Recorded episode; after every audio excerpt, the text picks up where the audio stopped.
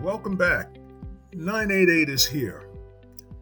And one of the questions many are asking is Is my community ready? Are we ready, Shannon? Ron, that's a great question and, and a complex one, but I'm going to do my best to answer it. How much capacity a community has to answer local calls varies. But all Lifeline call centers are connected to a national backup network that can answer calls when a local center cannot. And remember, we're not starting from scratch. The Lifeline has been active since 2005, and 988 is really leveraging that existing network.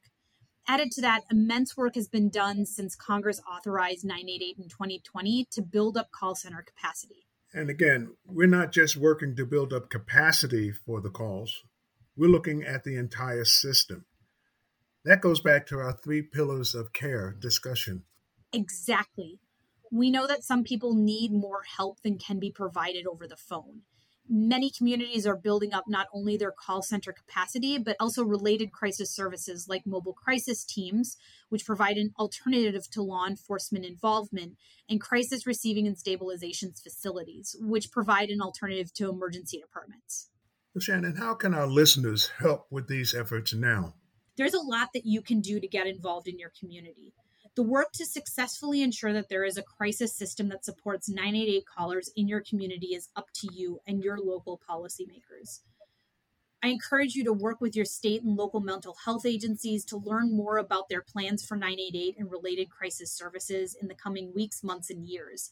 Attend public meetings, share your personal story, and stay up to date on local developments we also need your help advocating for policies and fundings that will support building a full system of mental health crisis care in every community.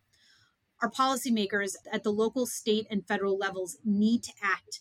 That's why NAMI, in partnership with Meadows Mental Health and many other partners, launched its Reimagine Crisis campaign our campaign recognizes that mental health advocates cannot do this work alone. There are a variety of stakeholders like civil rights advocates, mental health practitioners, local government officials, and law enforcement, all who are deeply invested in improving the way that we respond to people in crisis.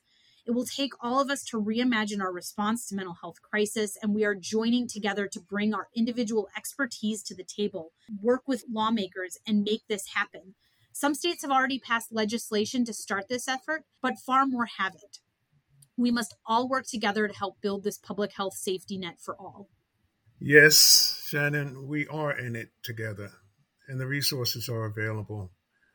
We've said it before, we've got a lot to do, but if we can do it if we stay together and work together and share information.